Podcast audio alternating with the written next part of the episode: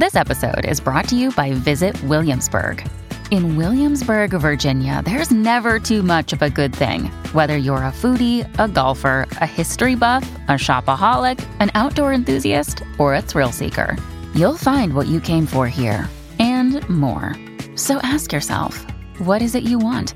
Discover Williamsburg and plan your trip at visitwilliamsburg.com. Another day is here, and you're ready for it. What to wear? Check. Breakfast, lunch, and dinner? Check. Planning for what's next and how to save for it? That's where Bank of America can help.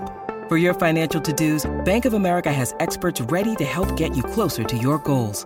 Get started at one of our local financial centers or 24-7 in our mobile banking app. Find a location near you at bankofamerica.com slash talk to us. What would you like the power to do? Mobile banking requires downloading the app and is only available for select devices. Message and data rates may apply. Bank of America and a member FDIC.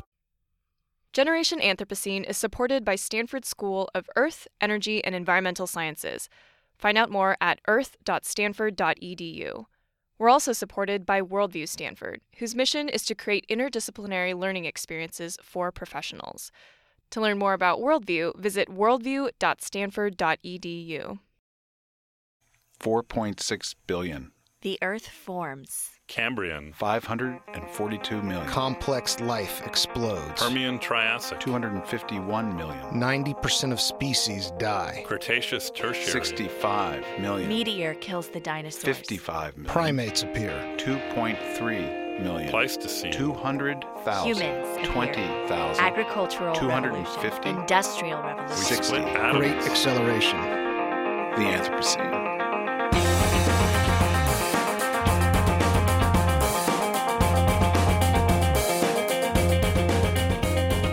This is Generation Anthropocene, where we tell stories of people, the planet, and people on the planet.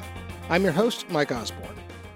Today on the show, we're featuring Gordon Hempton, also known as the Sound Tracker. He's traveled all over the world, recording the sounds of the Earth.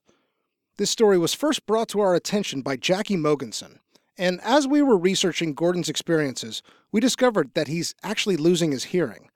Obviously, this posed a problem for an audio interview.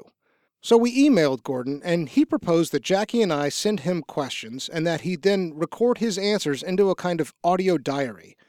He also offered to include some of his original recordings that he's collected over the decades. He sent us the audio files, and our producer Leslie Chang edited and mixed his story. The last thing to note here is that if you're like us, you probably listen to podcasts while you're commuting, exercising, doing dishes, or whatever. This is just a suggestion, but we recommend that this one might be best listened to at home, or at least in a peaceful place. It's just a different kind of listening experience, and we think a really special story. We hope you enjoy.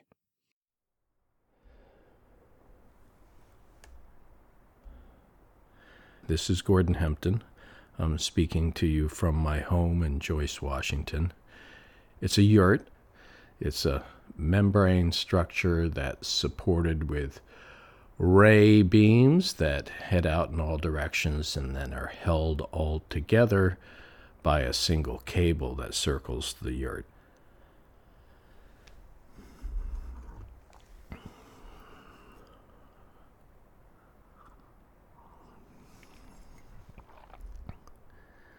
I'm having tea because it's the middle of the night. I got up intentionally for this interview because during the day it's too noisy inside of my home because I'm only six tenths of a mile from Highway 112.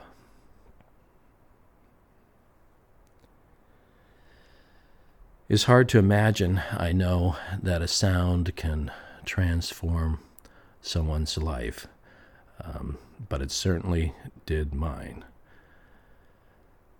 Let's listen to a recording that I made uh, years ago uh, lar- and selected largely because it's very close to the sound experience, which changed everything about who I was and, and who I was going to become.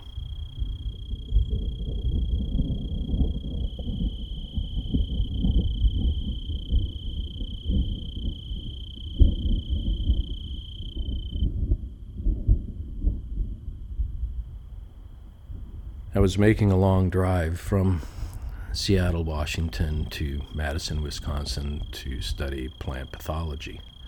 I thought I was going to become a plant pathologist. And as most students, I wasn't about to pull over and pull into a motel because that was pretty much equivalent to a week's worth of groceries. So exhausted, I pulled off to the side of the interstate and took a side road. Laid down in a field just to take some rest. Hearing the thunder define the far reaches of the valley, I didn't even have to turn my head or do anything. I just laid on the ground and watched the storm develop and pass over me and drench me, and I guess you could say that was my baptism. And when it was all over, I only had one question, which was how could I be 27 years old and have never truly listened before?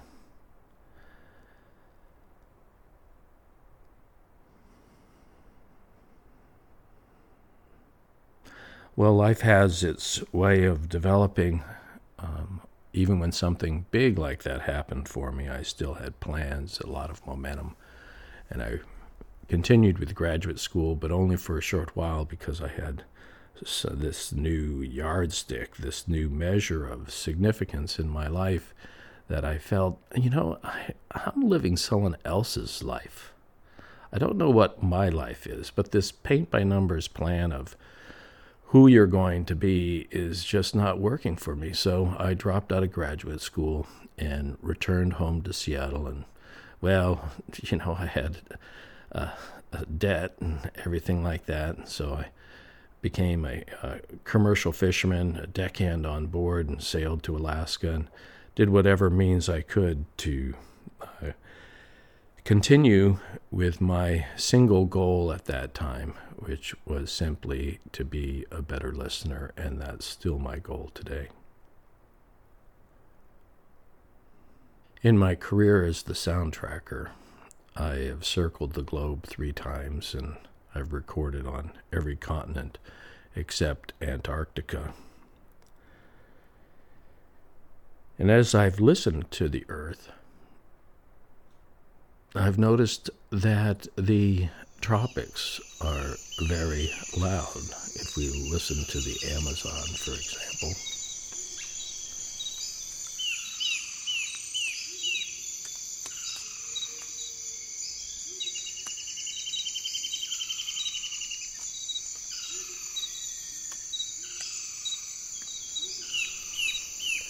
and now we'll move further north into Belize.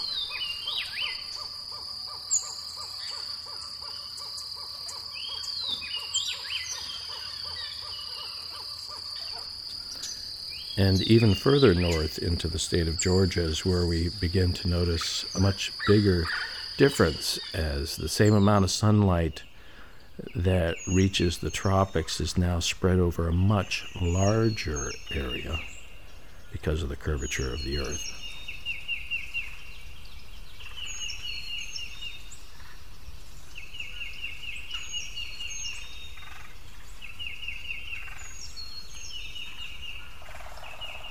And now let's go even further to the eastern Washington area.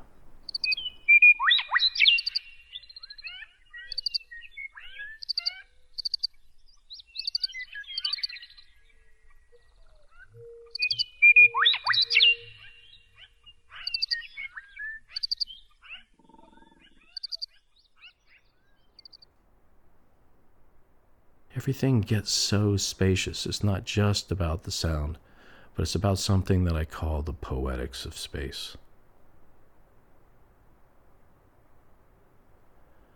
Well, this helps explain what I call the solar powered jukebox, and that's Earth. That the more sunlight that reaches the surface of the Earth, the louder the earth plays, provided that the solar panels are there, the green leaves, to harvest the sun's energy and cycle it into the bioacoustic system. Well, on this solar jukebox Earth, we can not only choose our latitude or the relative loudness, and because of the way that species are distributed over the surface of the Earth as we move to weaker polar areas, we also lower the species diversity or the number of performers. We can go through different habitats, and now let's listen to the same, essentially the same latitude as eastern Washington except uh, in the central part of the continent. And this is Grasslands National Park in Saskatchewan.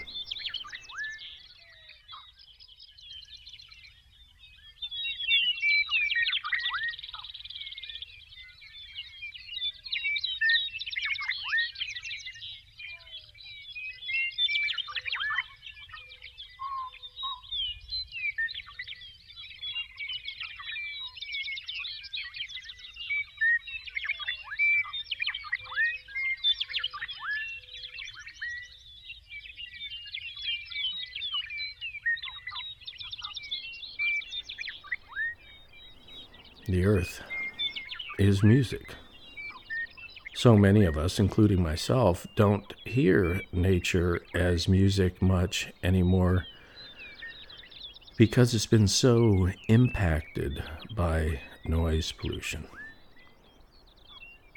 I define noise as basically any human caused noise intrusion now, that is a, a broad definition, and there are exceptions, of course. I do not count the human voice so long as it's just not chattering away as noise pollution. In fact, I enjoy the sounds of footsteps. I enjoy the sounds of people's arms and legs shuffling. The difference between a natural sound and noise pollution is a, a, couple of things. But first of all, it is a degree of meaningful information. What does it tell me? And how much of the frequency spectrum is it taking me up to deliver a message? So, in the case of transportation noise, it's very broad spectrum. It has a heavy impact on other communication it's also loud, so all the faint sounds are removed, those meaningful sounds are removed. So it takes meaning, information flow away from me. So that's simply why I call it noise. Uh, think about this. All animals have the ability to hear. Not all animals have the ability to see. If you're going to be a species on planet Earth, you, uh, an animal species, a higher vertebrate, um, you do need to be able to hear. And this is because sound is created by events, and these sounds uh, travel in every direction, day or night, around corners, through uh, sight blinding vegetation. And th- the sound is information, information that could be very relevant to your survival, whether it's to find food, prosperity, to uh, avoid predation. And it's so dangerous to unplug from this constant uh, news and information flow uh, that coverings of the ears, similar to eyelids or covering of the eyes, never evolved. Not once do we find in the fossil record the presence of earlids. What I particularly enjoy about silence and quiet, and I define that as the absence of noise pollution, is just. Hmm,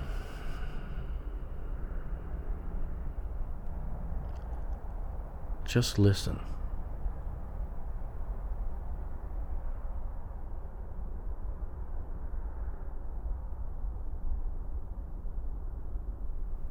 We hear a vehicle. What is that vehicle telling us? Not very much. if that were the hoot of an owl, that would not be noise pollution.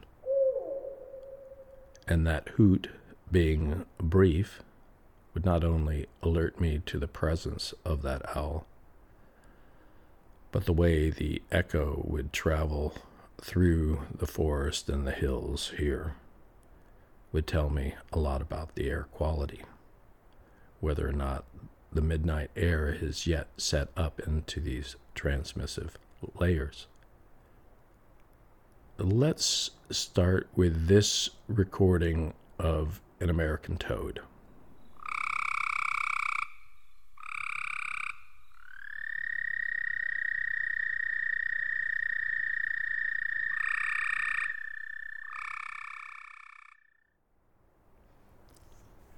Now, that's the way we hear the American toad. Now, science has studied the hearing of the American toad. And since our hearing, every species' hearing, evolved as a data extraction um, tool, if you will, uh, to gain information that is survival relevant out of the environment, let's um, let's listen to that same recording. And the, these American toads, by the way, were singing um, in a cemetery, a pioneer cemetery in the middle of a forest in Tennessee in springtime. And uh, boy, I was up all night just listening to them and recording them. It was beautiful. But let's listen to the same recording after it's been equalized to simulate what the toads hear.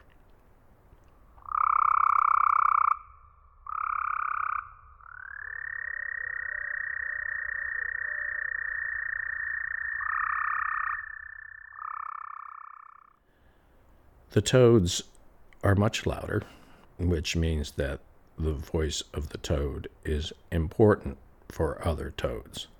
And because they're louder than we hear toads, they're more important uh, to each other than they are to us.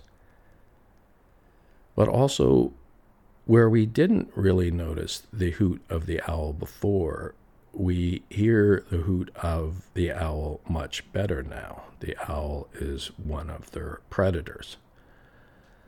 So, hearing not only allows us to communicate with each other, but before we have the opportunity to communicate, we first have to be alive. So fundamental is that hearing of is an ability to extract information from the environment that will allow us to survive. And then once we're surviving allow us to communicate. So this raises a really interesting question. Um, how about our own ears? What did our ears evolve to hear our audible range of hearing is from 20 vibrations per second to 20,000 vibrations per second. So we have a huge range, but we don't hear all those frequencies uh, with the same degree of loudness when we listen to a recording that has them all at the same energy level. We discovered that our hearing has actually evolved uh, during the time of our distant ancestors to hear some sounds more easily, much more easily, in fact, than other sounds. And the way I listen to that information is to say, okay, well, there are some sounds which have greater importance to us uh, than other sounds, much like the toads.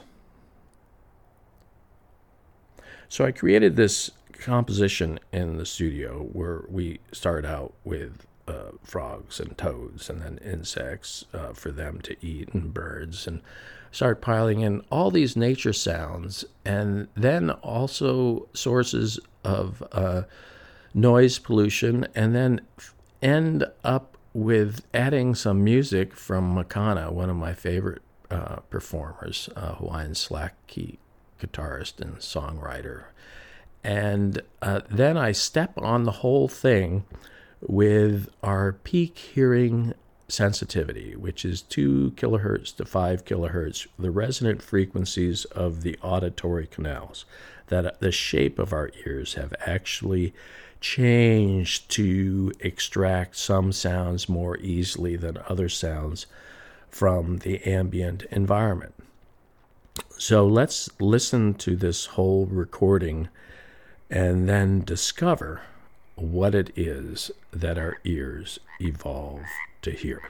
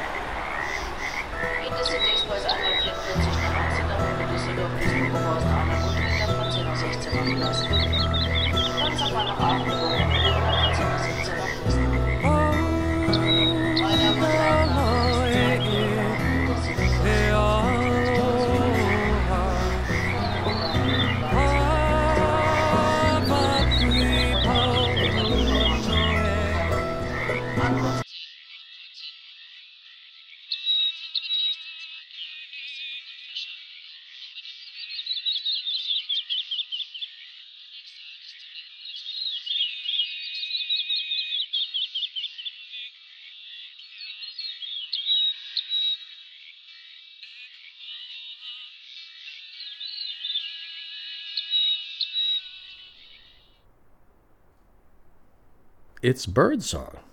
And I think I have the answer to why our distant ancestors would need to hear birdsong in order to best survive. The the fast answer is that birdsong is the number one indicator of habitats prosperous for humans. If the birds are singing, there's food and water and a long enough favorable season for the young to be raised uh, from the nest. So, if you can imagine our nomadic ancestors trying to make critical decisions on which direction they're going to head off to, and if they would just listen quietly at dawn, they would most likely be able to detect birdsong if it was present. Head off in that direction, and here we are today. Most of my recordings uh, that I made in the early 80s uh, cannot be made today uh, simply because of noise pollution, but also because of habitat loss and quality. And I suspect that if I were to go back and suddenly be able to uh, wave this magic wand so the multiple land uses would stop, pause, that the farm tractors would stop, uh, the planes would stop, the ships would stop, the trains would stop, that the wildlife themselves would sound differently.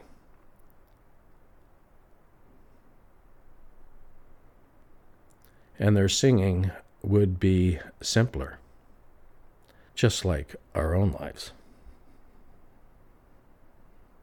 This loss of meaning from our lives is pretty darn significant, especially when we know from evolution that hearing is more important than any other sense for animals in the way that at least it is present. Hearing often uh, precedes all the other senses in our data extraction from the environment. We hear something, then we turn look in the direction of which that sound came from, gather more information. Um, if it still attracts us, we might step further, uh, might even touch it, pick it up, smell it, and then make the ultimate commitment, which perhaps is to taste it.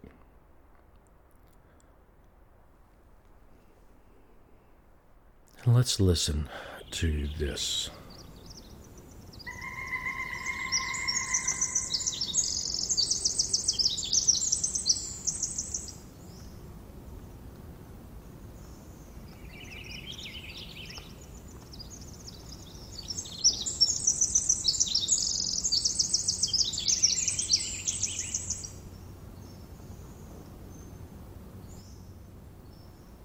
This is a recording that I call Cathedral.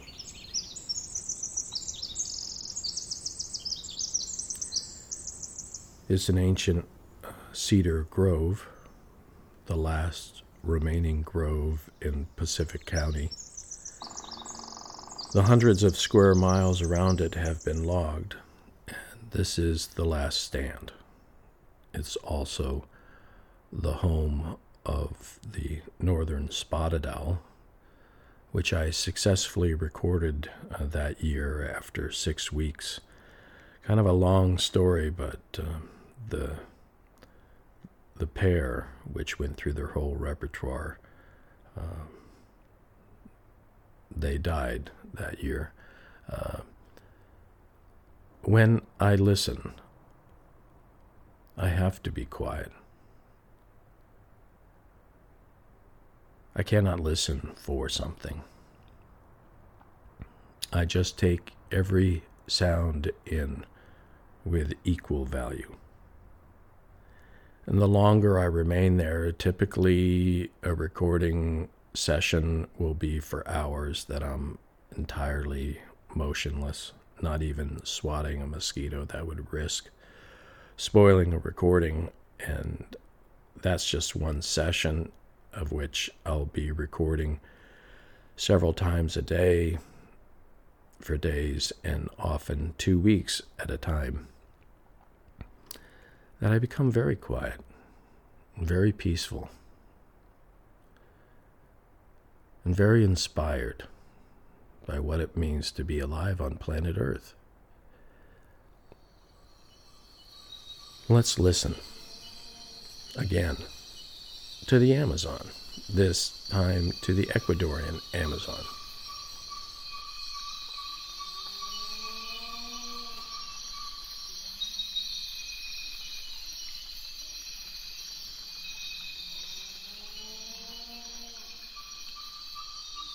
We are 1,200 miles from anywhere. If I were to get lost here, and I did, but only briefly, I could walk 1,200 miles before hitting another village or crossing a road. And even here, there are 8 to 10 jet overflights per day. There is no place on planet Earth that's free from noise pollution. I cannot see further than about 150 feet, even through the cracks of the branches in the trees. The forest is so dense. but I can hear for miles. Let's listen to this recording of the humpback whale.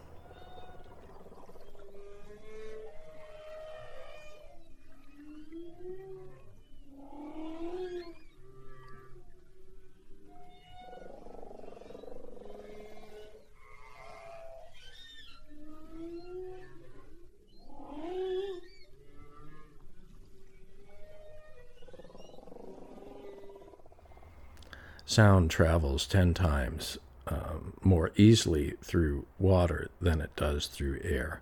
And the underwater uh, half of our world is certainly as busy communicating as we are. And I really enjoy listening to the humpback whale because, you know, it's just so expressive. I wish I could be a humpback whale and and just and just you know, express myself that way. Uh, yeah. And because sound travels uh, so easily through water, so does noise pollution. There are huge consequences coming. When we take a resource that is as essential as food or water, and that's the acoustic environment, the ability to get information from the world and to express ourselves.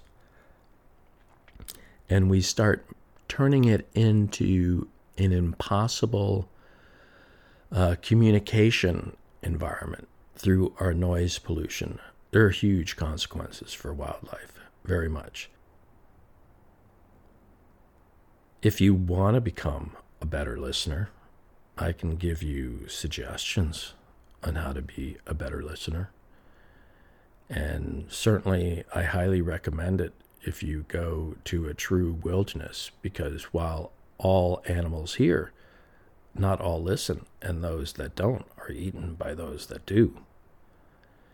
If you want to become a better listener, um, the easiest way of doing it that I know is to hoist a preschooler on your shoulders and go for a night walk because we're born listeners. They'll tell you everything you need to know about becoming a better listener.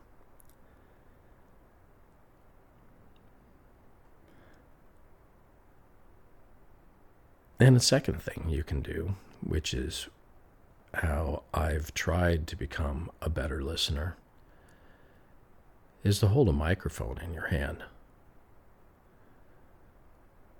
Because the microphone doesn't have a brain. And that's the problem with me is that I have a brain. And my brain is busy with its bad habits of listening for what's important rather than taking all things in with equal value.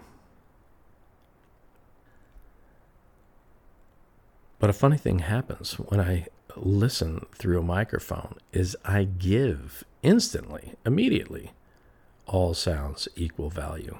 So it's kind of funny, you know. You you think you're in a quiet place, and then you listen through the microphone. You go, "Oh my God, there's so much going on," and then you take off the headphones and you listen with your naked ear, and it's like, "Yeah, there's a lot going on." I could have just listened in the first place, but you know, bad habits, they're hard to break. quiet places, places that are free of noise pollution, have been going through a systematic process of extinction. Here in the United States, besides the tripling of air travel since the 1980s and the forecasted doubling before 2025, um, we've had a development of scenic highways, scenic byways, our interstate transportation system. It's astounding how quickly this country has become overwhelmed by noise with so little noise study that scientists have basically been concerned in the past, decades uh, ago, uh, with the fact of, of noise uh, reducing our ability to hear. We now know, though, that noise also reduces our ability to listen. The quietest place on Earth is Haleakala Crater. And when I say quietest, I, I mean both um, to a certain degree uh, free of noise pollution and also the lowest decibels. Um, and Haleakala Crater is really an otherworldly experience that I think everybody would find interesting for a little while. While you go under um, sonic noise detox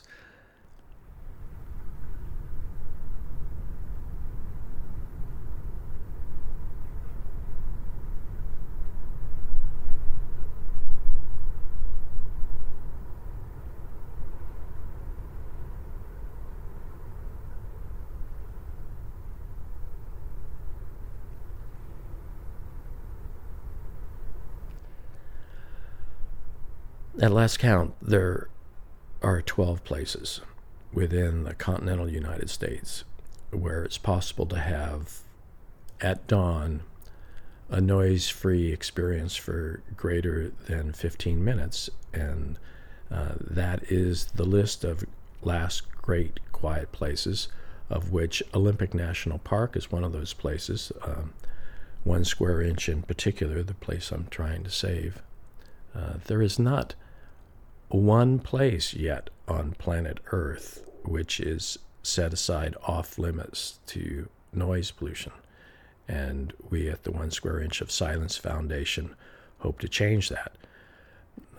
Um, light pollution is sort of the evil cousin of noise pollution, and we have uh, places that are protected from ambient light pollution. Dark Sky program, which is an international program, and I think it's about time that we had that joined um, by Quiet Places.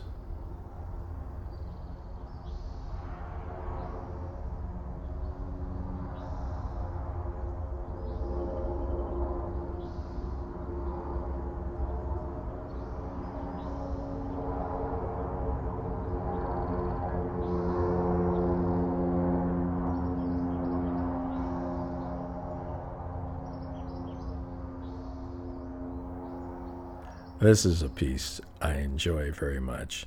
A piece that I recorded. It's a it's a document. I and this is at Dorland Mountain Arts Colony. Um, I arrived to work on the culmination of a two-year project, which was uh, recording the sounds that John Muir writes about in his journals and putting it into one piece. And I arrived at Dorland and I was listening to all the highway noise and everything. They told me that this was a quiet place, and I was like uh, staying up all night going, Oh my God, I can't believe I'm here and I'm going to be here for six weeks. How am I going to handle this? And then I noticed that there were a couple of long PVC pipes, and so I attached these PVC pipes just to hear what I could hear and against my microphone system, and it radically transformed uh, the experience of noise into the experience of music. And I thought, oh, wow. So our ears really do make a difference. And I then uh, purchased myself a couple of PVC pipes, which I still haul around with me today on top of my uh, VW bus uh, um, and pull out under a wide variety of circumstances uh, to alter my ears or augment my ears to transform um, what I would say are ugly sonic environments into something more interesting and beautiful. Um, just more, though, not completely, never as beautiful as just a, a living um, soundscape. But do I call myself an artist? Do I consider myself an artist? No. I am, however, the soundtracker. One of the biggest uh, challenges uh, for me uh, has been um, the way I hear the world. Now, there's a big difference between hearing and listening. Even a deaf person can listen. In fact, uh, a deaf person can be a better listener than um, non hearing impaired people. But I've, uh, right now, I'm in the middle of my second hearing loss. Um, I'm on the process of recovery. I will play for you this recording and then I will treat it with an equalization curve to simulate uh, the hearing loss that I have, just so you can get an idea.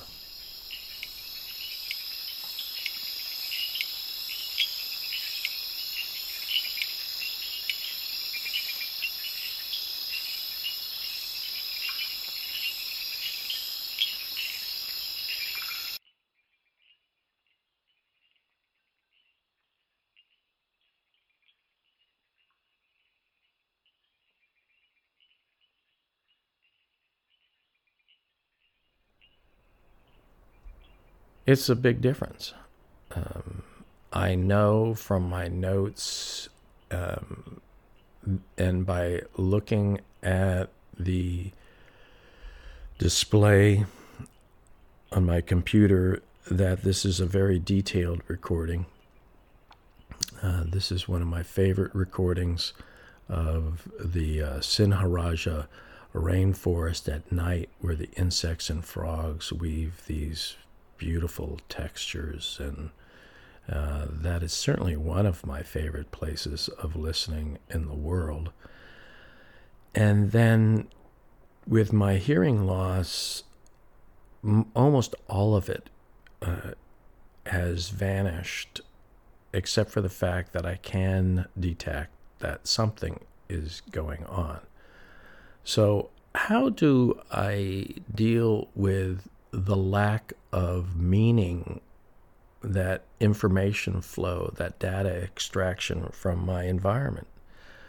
Well, I know that um, if I were a wild animal in a thriving ecosystem, that I would simply cease to exist. And I'd have to accept that. I'd know that my hearing loss, as well as a listening loss, would result in my loss.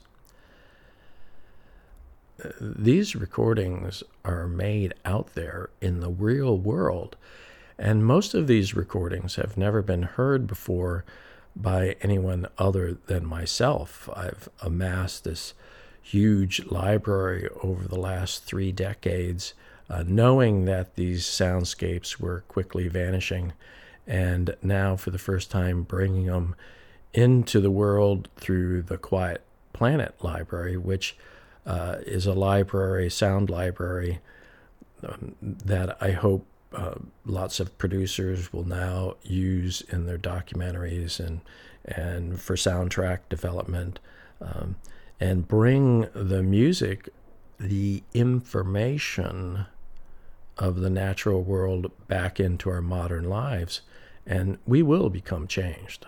There's no question about it. We still are deeply wild inside of us, each one of us. And I think we quickly notice what we truly need. Everybody hears differently. I have to remember that. Um, and if you doubt that everybody, even with tested normal hearing, hears differently, all you have to do is cup your hand behind one of your ears and notice how differently you hear, or even take a finger and put it behind one ear and bend it slightly and notice how the sound changes. And look around the room. How many different ears are there? So, even though we're talking about sound and assuming that we're all having the same experience, we aren't. I no longer um, tried to hear what other people were hearing, listen for what they're describing. I just simply try to hear what I hear, even if it's impaired, and work with what I like. And that's all I can do.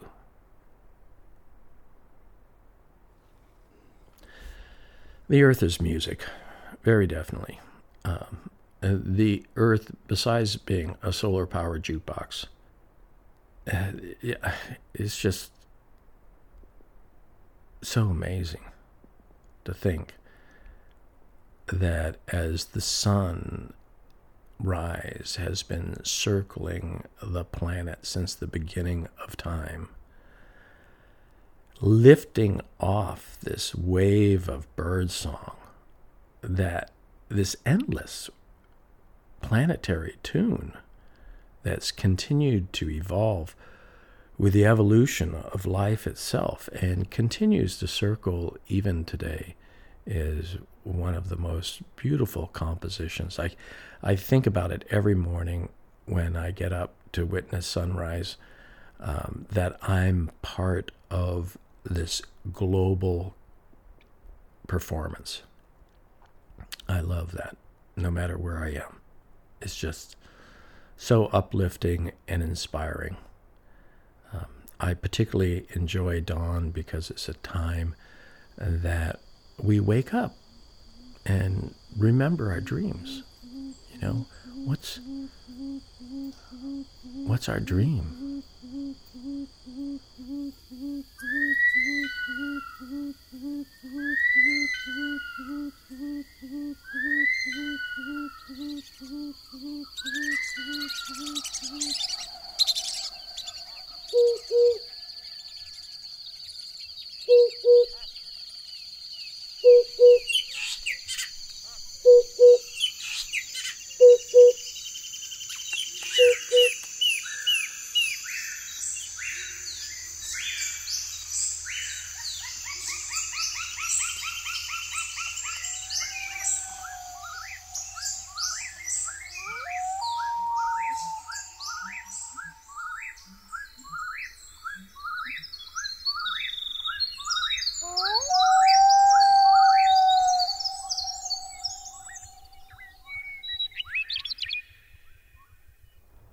Planetary tunes continue to go on. I've also recorded the evening chorus, Circle the Planet, the night concert, Circle the Planet.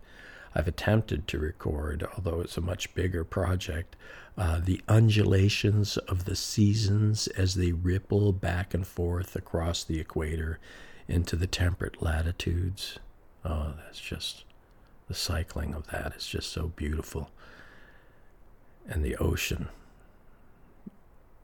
The ocean is a drum beating out these atmospheric weather changes and all the great drums of the world beating and the vibrations as they reach the distant shores.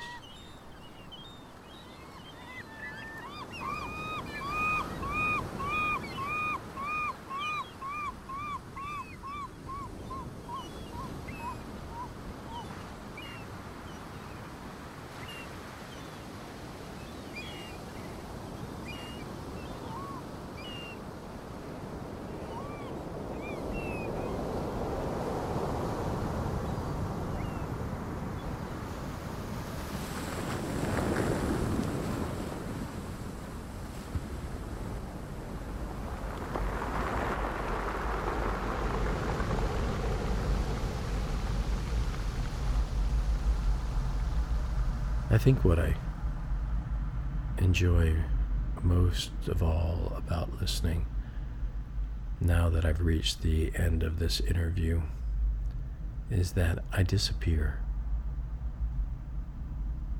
When I truly listen, I disappear.